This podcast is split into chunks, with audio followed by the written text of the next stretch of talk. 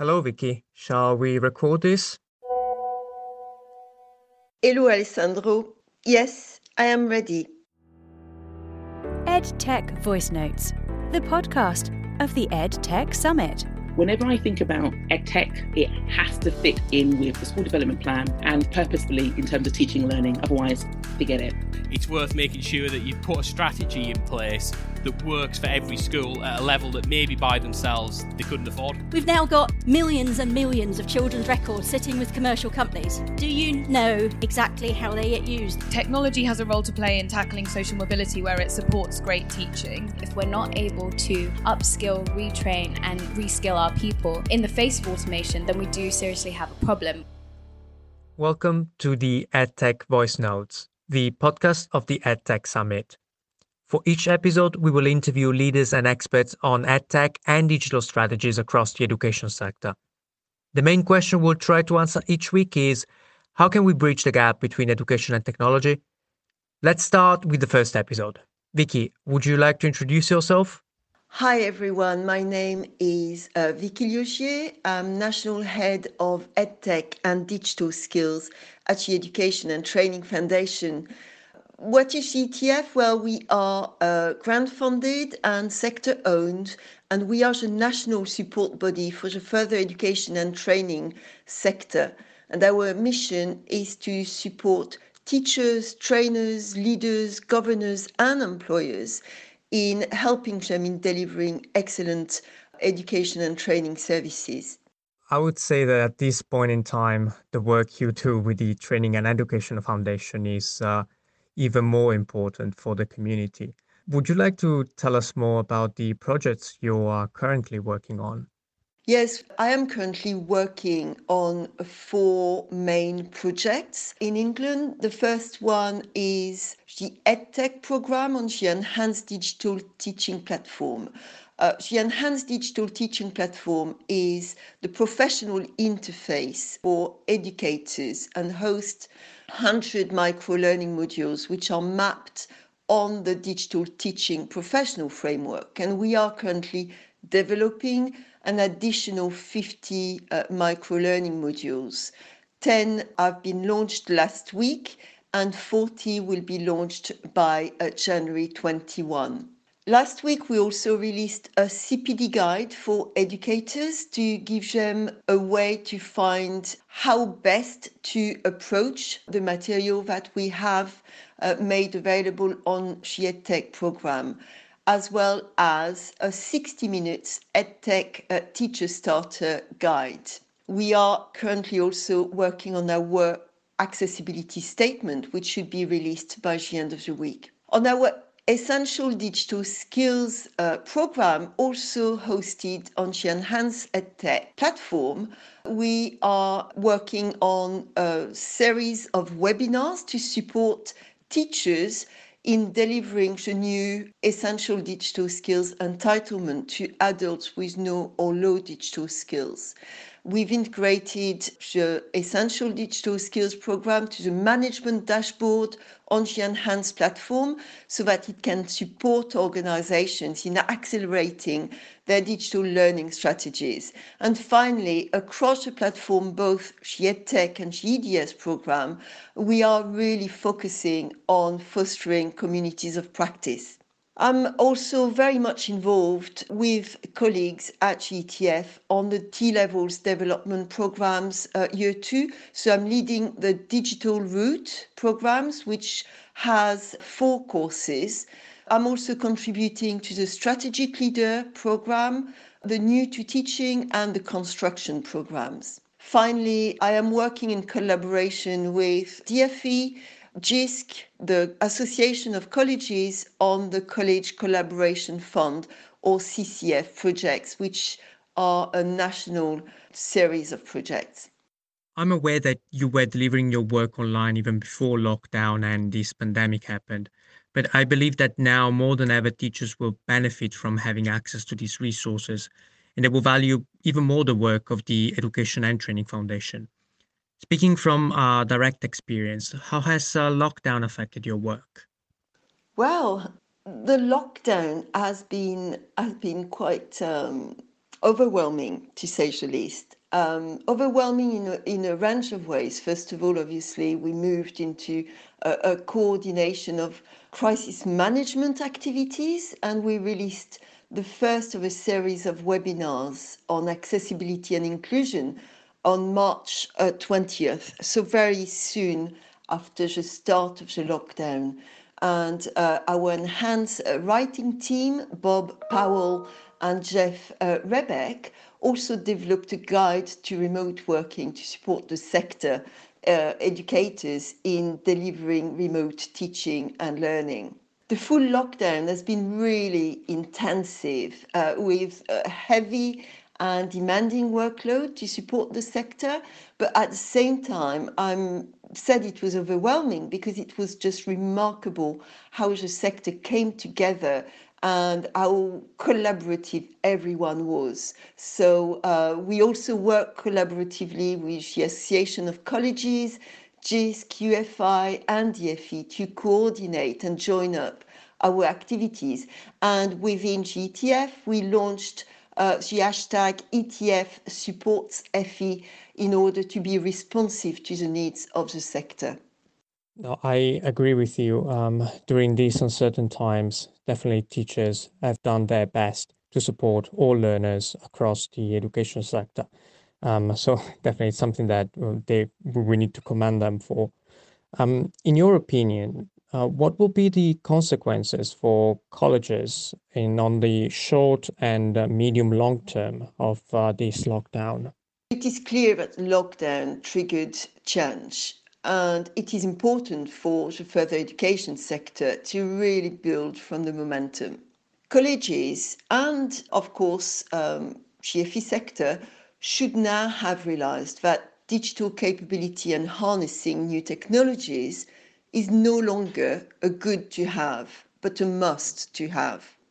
In the short term, it's important for us to really strengthen the digital capability support framework within uh, our organizations, but also uh, look at the long term in terms of investing in strategic skills and a strategic development plan that gives a clear vision and roadmap for the organization so that it is fully joined up with a teaching, learning, and assessment strategy. And this includes, of course, professional development of teachers, trainers, as well as support staff within the organization. Now, we conducted in 2018 a barriers and enablers uh, research project looking at the barriers to embedding new technologies within the education sector and the further education sector, uh, essentially. And one of the clear, uh, the main barriers we identified was the lack of vision from senior management teams and the need to support the senior management team with uh, their adoption of new technologies and building their own digital capabilities. Do you think that in the past few months there's been a shift in the attitude towards EdTech? Yes, definitely.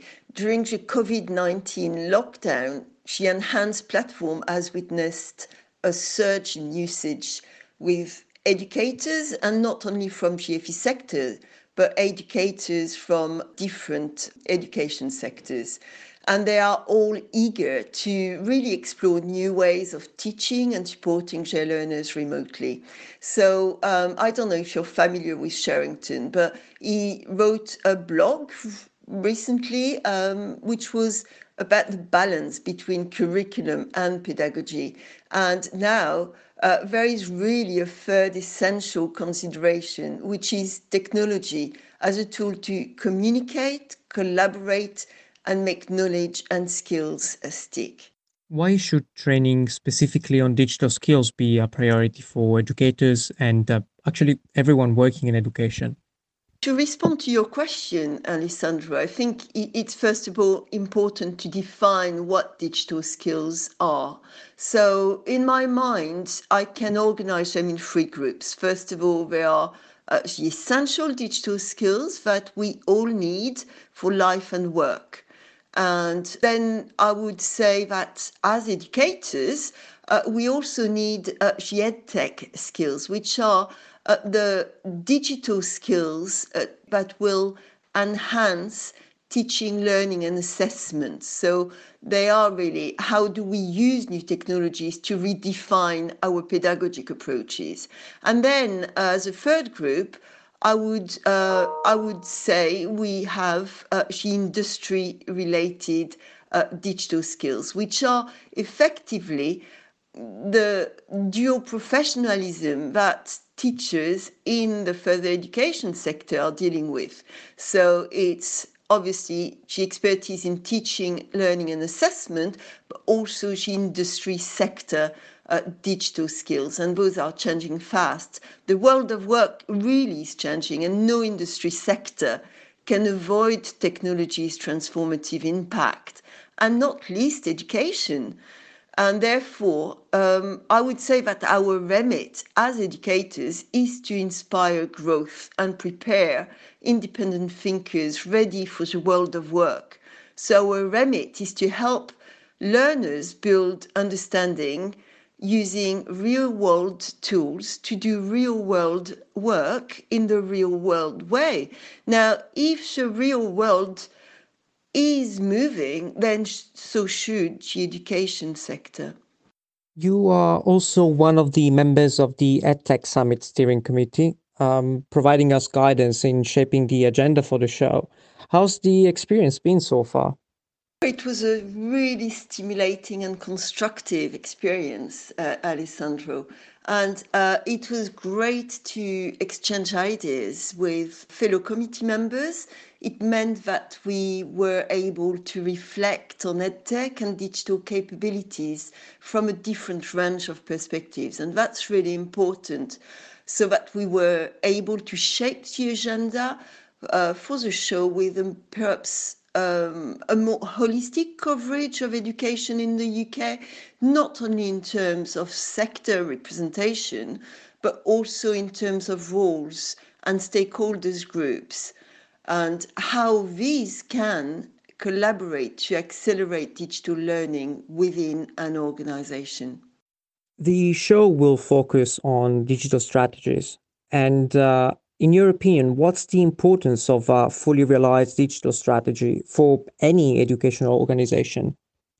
Well, I think that very few uh, further education organizations have designed an effective uh, edtech strategy. And one of the issues that many FE providers face today is that their governing bodies are not ready to challenge them. And then to support and encourage their digital transformation. Yet, the benefit of fully harnessing new technologies are gigantic for any organization. Uh, to name a few, it means that your organization is going to become far more agile, more efficient in its uh, resource management. It's going to help uh, the organization streamline its processes, avoiding duplication of tasks, reducing teachers' workload through automation.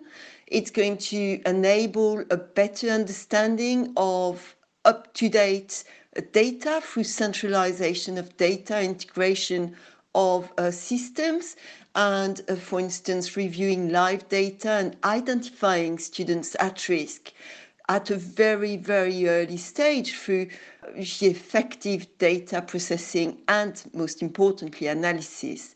It's also going to promote uh, more effective marketing and communications uh, with a broadening access to new markets and building more effective partnership opportunities. It's going to empower staff and uh, enhance the learning experience through personalization, differentiation, engagement, and safeguarding, of course.